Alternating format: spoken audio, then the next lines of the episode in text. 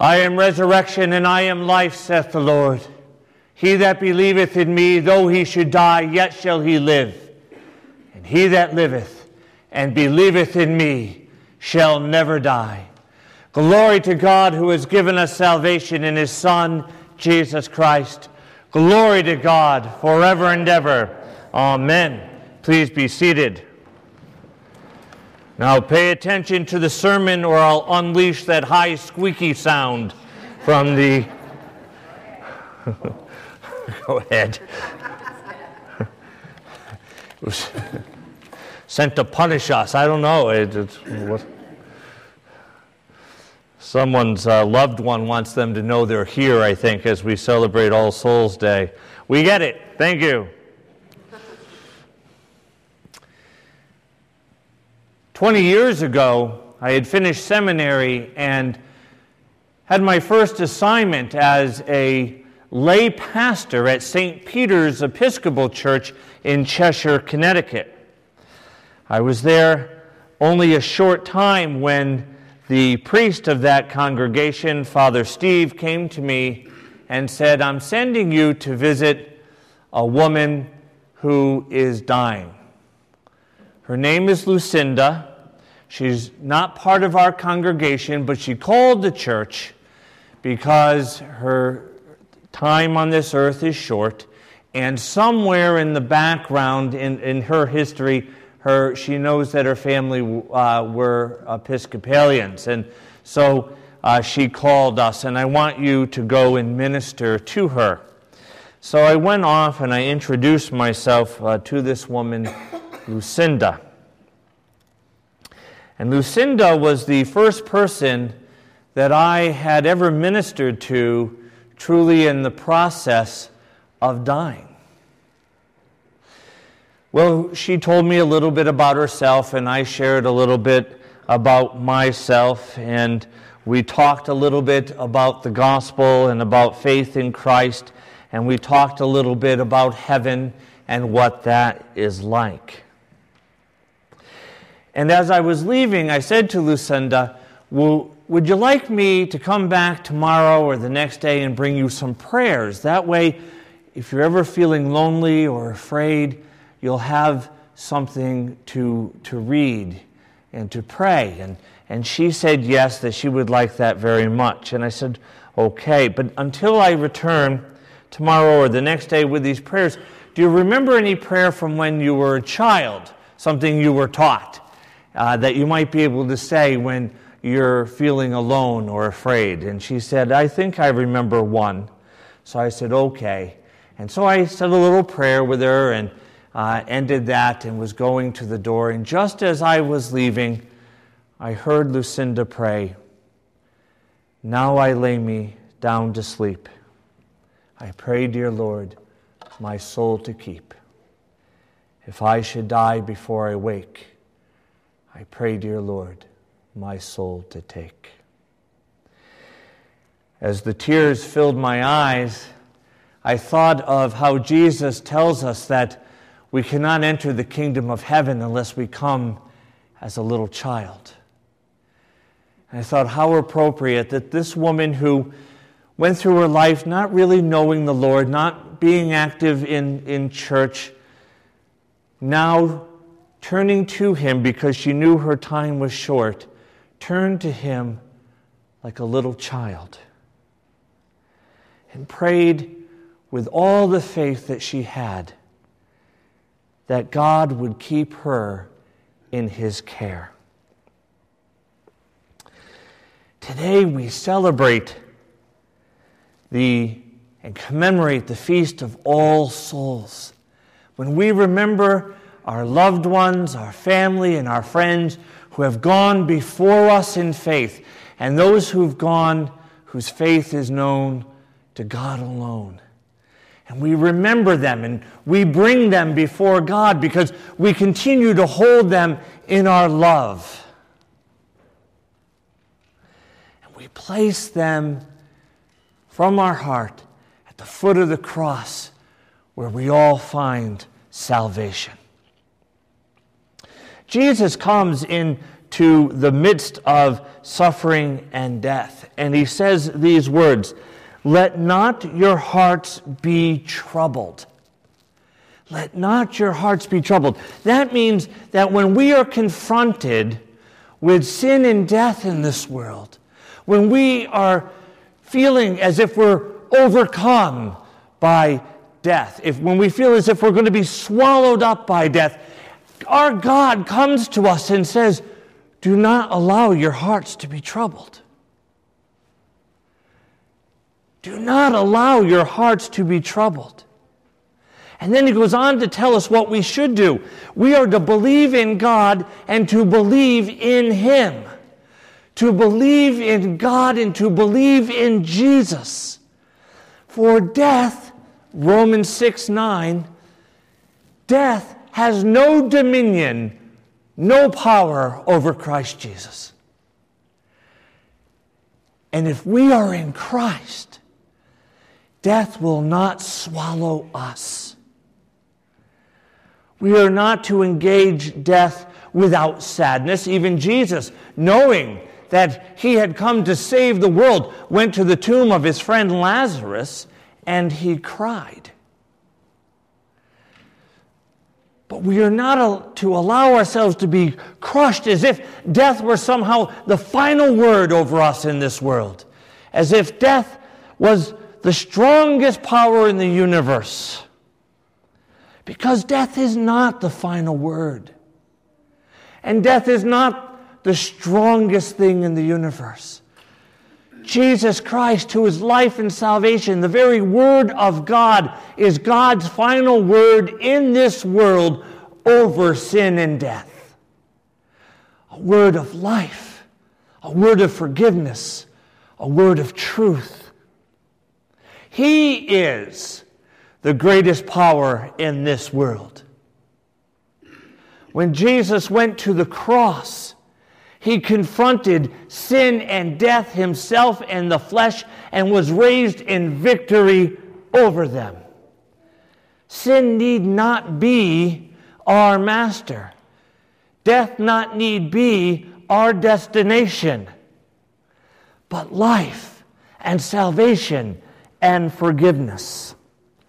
Jesus goes on to say that in his Father's house are many rooms, and if it were not so, would he have told us that he goes to prepare a place for us? In other words, raise your hand if you think Jesus is a liar. Well, you probably don't want to do that actually. That's, okay. that's okay. That's okay. I set him up. I'm sorry. I didn't mean to do that. I expected, you know, I expected Matt to do it, but you know, I'm sorry, you know. yeah, keep your hand down. Slap him next time. Right, no one's going to do that, right? No one's going to say that. And so he's saying, look, if you believe in me, if you trust in me, if you believe that the Father has sent me to save you, then don't allow your hearts to be troubled. Believe in God, believe in me, because there is a place for you. If it weren't so, I would have told you that. If you trust me, then believe me that there is a place for you and that it's been prepared for you.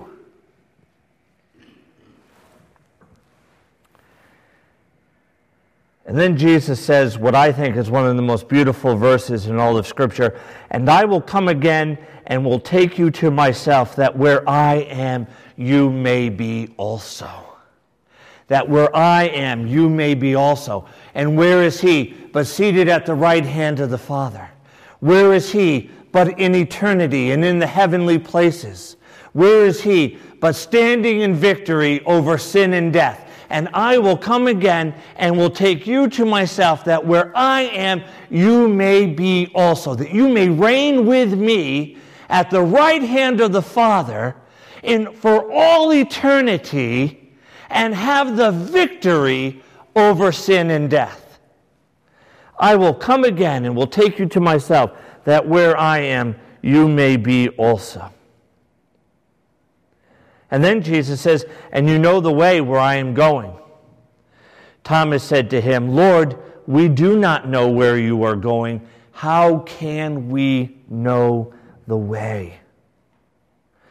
And Jesus said to him, I am the way and the truth and the life. No one comes to the Father but by me. I am the way and the truth and the life. So let's look at that for a minute. I am the way. So the way is not a path, the way is not a set of rules, the way is not a thing, the way is a person. Jesus says, I am, which is the way God identifies himself in the Old Testament to Moses. Jesus is here identifying himself as God, having loved us so that he came into this world himself. I am. And then he says, the way. So the question is not, what is the way, but who is the way? Who is the way? Jesus says, I am the way. So the way is a person. To know Jesus is to have found the way. But the way where? Yes, Jesus is the way. The way is a person. And if I know Jesus, I know the way. But the way where? Or to whom? Well, this past week, all of the clergy and many lay delegates from throughout our diocese, all of Canada and, and New England, gathered together in Ottawa. And um, there was a group of, uh, of us, um, archdeacons, who lunch was set up for us at a particular restaurant uh, called Grounded. Called Grounded. And so I guess we were all being grounded. And so uh, we went there to have uh, lunch together as the, the archdeacons throughout the, the diocese and um, uh, the waitress who came, who was serving us, very nice young woman uh, named Emily, and she was serving us. And turned out later, I found out that she was actually the manager of of Grounded. And Emily came, and as she served, she had all these symbols tattooed on her arm, going up her arm. And I said, uh, "Can I ask you what what those stand? You know what that stands for?" and they looked like the, the symbols on the washing machine and dryer. So she said, Oh, this is so I know how to do my wash. And, and I said, Oh, okay. And she goes, That's not true. And I'm like, Okay, lie to a priest, go to hell when you die. Anyway, um, so. so she explained to me what it, what it was, and I actually asked her to write it down and the symbols represent these words There's no easy way from the earth to the stars. There's no easy way from the earth to the stars. And so she told me that that's what was written on her arm. And I said to her, uh, as she served my beer, I said to her, Are you sure that's the kind I ordered? No, I said to her, um, That's what we preach. That's exactly what we preach. There's no easy way for earth to attain to heaven.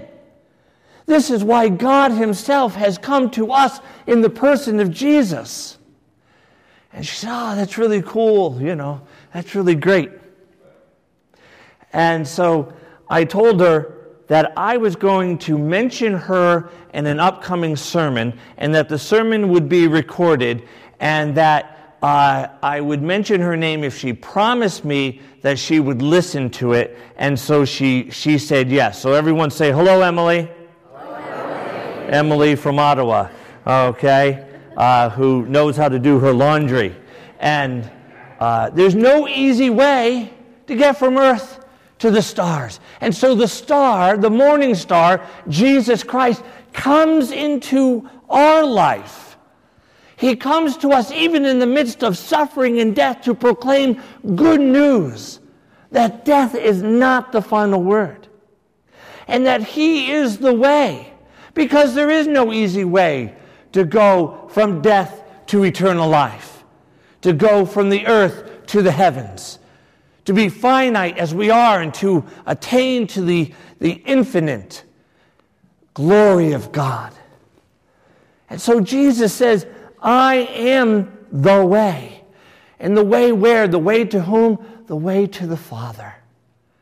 The way to the Father. See, when God created us, He created us um, uh, in right relationship with Him. Uh, everyone was perfect. All men were bald. Okay, yeah. right. Everyone was perfect, and we were in right relationship with God. We were in right relationship with God. But then we chose sin. And if God is life and you turn away from life, you are embracing death. And if God is eternal life, then you are moving towards eternal death. And it's not so much a punishment because God is there saying, please come home. He doesn't want us to have eternal death, He wants us to live. He wants us to live. And so, knowing that we could not attain to Him, He came to us. He came to us. I am the way. Afterwards, I went up to this waitress. I was paying the, the bill, and um, all the archdeacons were in line, and, and uh, Emily handed me this piece of paper and said, uh, Here, Father Michael, here's my name and phone number. You should have seen the other archdeacons in line behind me. One of them, Father Daryl Critch, a good friend of mine, said, I'm telling your wife. um, but, it, you know, so things aren't always as they seem. But that's exactly what we preach. I am the way. The way is a person. His name is Jesus. To know Jesus is to know the way and to be reconciled with God as your Father, where He loves you as His own child. Now, when you have a child, no matter what they do, do you still love them? Yes. You still love them. That's how the Father is with us. He wants to love us. No matter what we do, He still wants to love us. But he also doesn't want to, if you have a child, do you want to see that child get hurt? No. And so he doesn't wish to see us hurt by sin or death either. And so Jesus says, I am the way. Jesus says, I am the truth. Truth is not a set of doctrines. Okay? Truth is a person, and that person is Jesus.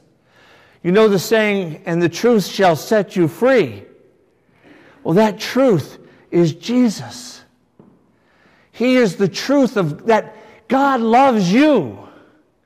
He is the truth that God has not abandoned us to sin and death. He is the truth that death is not the last word over us in this world. He is the truth that there is a place for us, prepared for us. And if we but trust Him, he will come again, and He will take us to Himself, that where He is, we may be also. The truth is living, the truth is personal, the truth is Jesus. And then Jesus says, And I am the life. Life is not what you make it. Life is not the Red Sox or the Yankees. Life is a person. You have that person, you have life. It's kind of like got milk. You remember those sayings? Got milk? This is, do you got Jesus? Then you have life because God is the source of life. And so eternal life came into this world himself to confront sin and death. See, we introduced death, so God came to bring life and says, Give me your give me the consequence of your sin, death, and I will give you eternal life. Give me your sins, and I will give you forgiveness. Give me the hardness of your hearts, and I will give you a heart of flesh. Give me your chains, and I will give you freedom. I am the way, the truth, and the life. And so, our loved ones who have gone before us, our family and friends. Those who died in faith and those whose faith is known to God alone, they are not dead. They are alive. In fact, they are more alive in one sense than even we are because they have entered into the fuller presence of our Lord Jesus Christ, who is life himself. They are living and they love you and they remember you and they pray for you. But all, and they join us whenever we gather for the Mass. What do we say? With angels and archangels and all the company of heaven. See that last part, all the company of heaven. That means my mom or my dad or my husband or my wife or my son or my daughter or my best friend or my grandchild. It means them all who are in Christ, who have trusted not in themselves, who, like Lucinda, when I began this sermon, you always know a priest is about to end the sermon when he goes back to the beginning. That's your, that's your clue. So, okay, so here it comes. Okay. Like Lucinda, if you but trust in Jesus with the trust of a little child.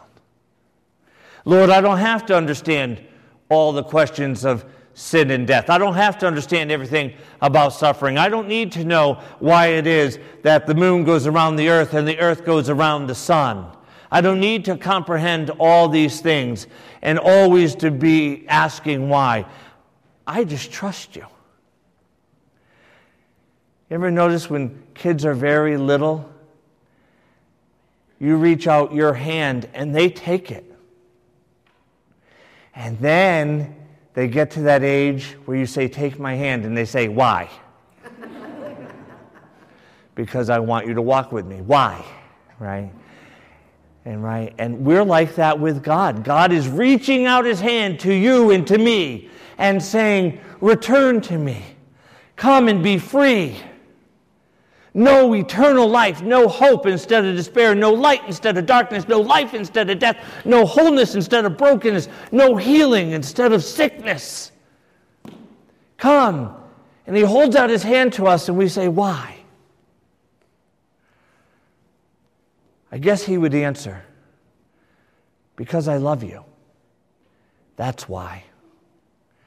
And just like Lucinda, may we, like little children, come to the way, the truth, and the life, Jesus, that we may come to the Father and know his love for each and every one of us. May all who have gone before us, may they be with us this day, present here as we are present with Jesus. And may God's love bless you as you continue to walk the journey of this life. Hold fast to his hand. Don't ask why. But the answer is only because he loves you. In the name of the Father, and of the Son, and of the Holy Spirit, amen.